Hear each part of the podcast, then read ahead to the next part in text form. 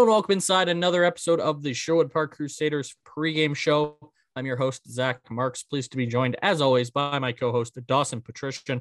And Dawson, one game this weekend, this past weekend for the Sherwood Park Crusaders. And it was a tough one, a 3 1 loss to the crosstown rival Spruce Grove Saints at home on Friday night before having the last few days off. Now we look ahead to tonight's game against the Drayton Valley Thunder. And both teams in the mix of a bit of a downward spiral. Sherwood Park having just one win in their, or pardon me, two wins in their last five, compared to Drayton Valley, who has dropped five in a row. So this is a pair of teams looking to right the ship, so to speak. What would you expect out of tonight's game based on what we saw on Friday night against Spruce Grove? I think honestly for Sherwood Park, uh, I expect there to be a healthy helping of desperation. Um, even though, you know, I think they have they have the tools to be successful, but at the same time, I think puck luck gets a gets a bit in their way, especially uh, on Friday against Spruce Grove several times where you know they they could have had it. Uh, you know, for example uh, Bodie Hagan whiffing on a shot and it just bounced over a stick right in front of the net. Um, and even Bruce McGregor on his goal, uh, his first in a lot of days, almost 600, in fact, um, he he whiffed on the shot and it worked out for him. He ended up scoring, but it seems like that's the story of this team for the last couple of games. And it's not i mean it's not sustainable in more than one way. Um, obviously this isn't going to drag on forever. Um, but at the same time they're going to need to make a couple changes in order to in order to right the ship like you said. I think you know they they have a good forecheck i will say that. It's it's a very strong uh energetic forecheck. I think they just need to find a way to make it a little bit more efficient and try and get, you know, make the simple plays instead of just trying to go, go, go all the time. Yeah, Sherwood Park trying to play more of that style that we've become accustomed to over the last couple of years, the running gun style. Maybe not ha- necessarily having the weapons to be able to do that anymore, but we've seen this team have success when they're chipping games away, grinding them down on the forecheck. They've had success. They beat Drumheller in a it, with a similar game plan, a 5-4 shootout win coming earlier at the AJHL showcase. But aside from that, it has been a tough month of October for this team. It makes it's coincidental that October is the month of Halloween because this has been a bit of a nightmare for Sherwood Park. A 4 2 loss against Brooks, which you and I both agreed they played very well in. They that they hung in with a, a very good Bandits team. So that one was a good result, followed by the 5 4 shootout win over Drumheller. Things were looking up. Then a pair of losses to the bottom feeders of the North Division in Lloydminster and Grande Prairie, at the time bottom feeders.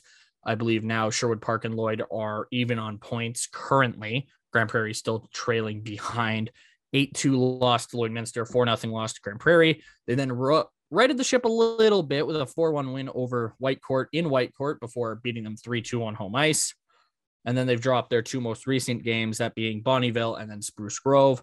They'll play Drayton Valley at the Omniplex tonight. And then they round out the month against the Fort McMurray Oil Barons, who are in the thick of the uh, North Division race right now, trailing the Spruce Grove Saints by two points. That being said, Spruce Grove has played one more game. So that can change heading into the weekend matchup. But we're focused on the Drayton Valley Thunder and the matchup that will be. And this Drayton Valley team is very solid. Seven, four, and four on the season, as we mentioned, dropping their last five, which surprised me to say the least. This is a team that we've seen a couple of times. Sherwood Park did beat them in the third game of the regular season in Drayton Valley in overtime on a Mitchell Joss OT winner, but dropping decisions to the Lloydminster Bobcats and the Bonnyville Pontiacs in successive nights by success, the same score 3 2, getting shut out by Spruce Grove, losing to Brooks 5 2, and then dropping a 2 1 decision to the Drumheller Dragons. So if you're Sherwood Park, well, you played Brooks pretty well and you beat Drumheller. Took a shootout, but you've still done better than Drayton Valley did against them. You've also beaten this team before. It shouldn't, I'm not going to say Sherwood Park should have a quiet confidence or anything because it's hockey, anything can happen. But This is a game that I think they need to feel confident going into the overtime win coming back on September 21st, a 4 3 win. It's uh, teams just trade goals throughout. Mitchell draws 41 seconds into overtime in that one. Was Marek Pacioretty getting the start for Sherwood Park? Yari Kaikkonen got the uh, nod for Drayton Valley. There's been a bit of a change from the uh, in the goaltending department for Drayton Valley. Byron Fancy has taken the crease and run away with it, starting eight total games. He's got a five, two, and one record. And then Jackson Berry has stepped in as well. Five games played, two and three record. It's been a bit of a split crease more recently uh, as Drayton Valley searches for answers. So as of the five game losing streak. So Brett Bamber still hanging around his last season with Drayton Valley, heavy shot. You know what to expect out of this Drayton Valley team at this point. These aren't strangers to you, unlike Fort McMurray will be, having not played them for almost two years now. So Sherwood Park should have a decent chance in this game. I'd say there should be, as you mentioned, some desperation from both sides. Uh, Sherwood Park trying to find some consistency here. It's been a weird season to say the least. They opened up with a pair of losses to Spruce Grove. Then they beat Drayton Valley, lost one to Grande Prairie, beat Grande Prairie, and then we've already gone over October. So leads them to a 5 8 and 0 record, 10 points on the season to this point. Currently, uh, be pardon me, I said tied on points. Lloydminster is up by two points in the standings, though they have played an extra game. So should Sherwood Park win tonight, then they will jump back into a tie with the uh, Bobcats for sixth place in the North Division. Remember, it is the top seven make the playoffs in each division, so you just have to avoid being the bottom of the division. Now, the big story right now for Sherwood Park has been the goaltending. We came into the season expecting maybe a bit of a bit more split uh, of starts with Gus Byland and Merrick Pacioretty. But as of recently, Gus Byland's taken the crease over for Sherwood Park, and he's looked very solid. What have you made out of his performances over the last couple of weeks? Um, I think uh, I think Byland he's he's been good, especially the last uh, the last few games. I don't think I don't think the stats tell the entire story, at least um, at least in that regard. Um, trying to pull up some stats real quick: an 896 save percentage and a 346 goals against. I I don't think that is really you know an indication of how he is as a goalie. Although I will say at the beginning of the season, I had some concerns watching him play. Maybe some rebound control that he could maybe work on.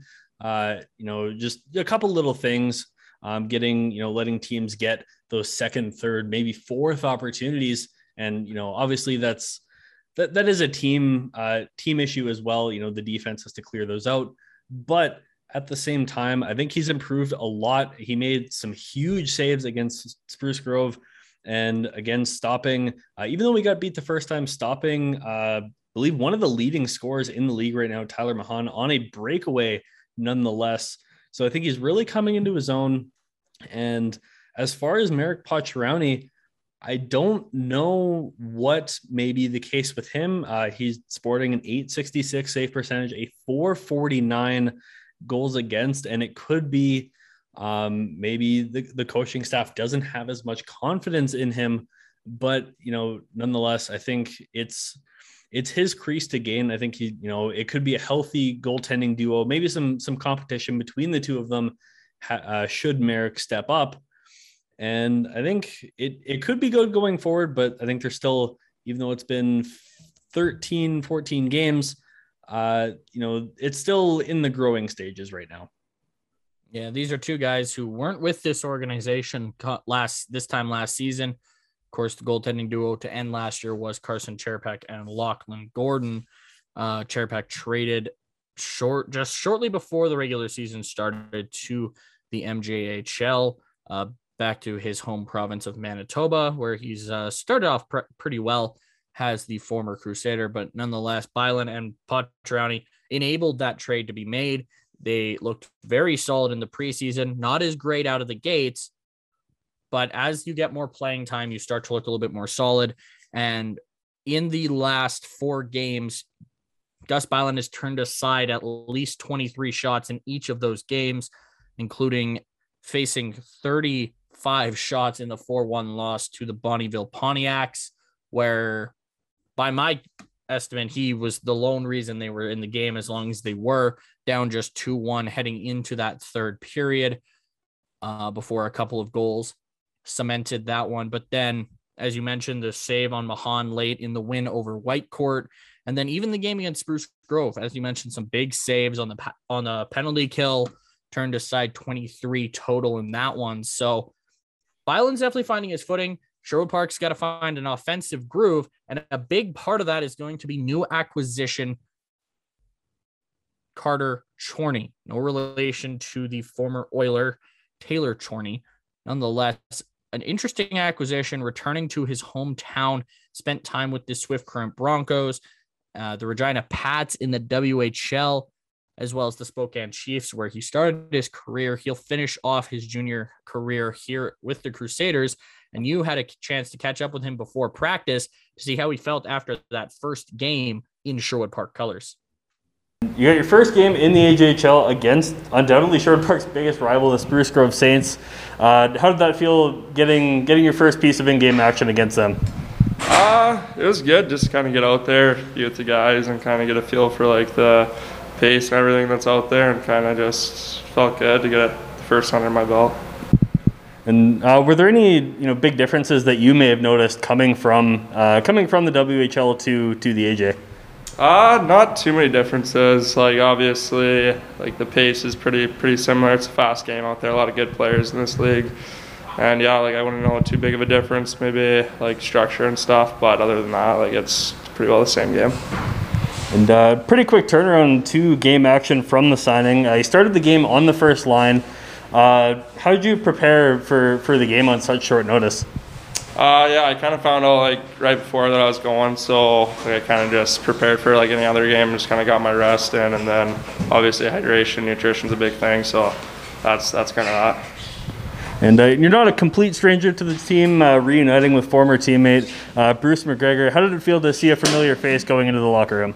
Uh, yeah, it was obviously good to see him. Me and Bruce been buddies for like ten or so years, so obviously playing with him is kind of a kind of a plus. But yeah, it was good.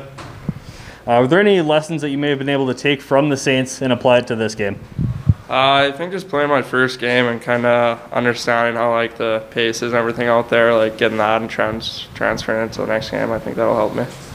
And uh, you know, working through practice, working with the coaches, uh, are there any adjustments that you may be able to make uh, team-wise, you know, through systems or whatever, uh, to hopefully get that upper hand?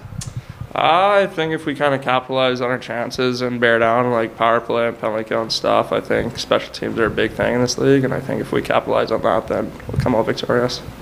And that'll do it for another episode of the Sherwood Park Crusaders pregame show. Keep it locked to our social media at SP Crusaders on Twitter and Instagram for your game updates. Facebook, Sherwood, the Sherwood Park Crusaders, easily enough. Uh, Google search YouTube, Crusaders TV, Spotify, Apple Podcasts, all that. Crusaders Radio. Puck drop tomorrow is a 7:30 uh well drop from the Omniplex in Drayton Valley. That one will be on Hockey TV just like every Crusaders game has been and will be for the rest of this season. For my partner, Dawson Patrician, I'm Zach Marks, and we'll see you next time.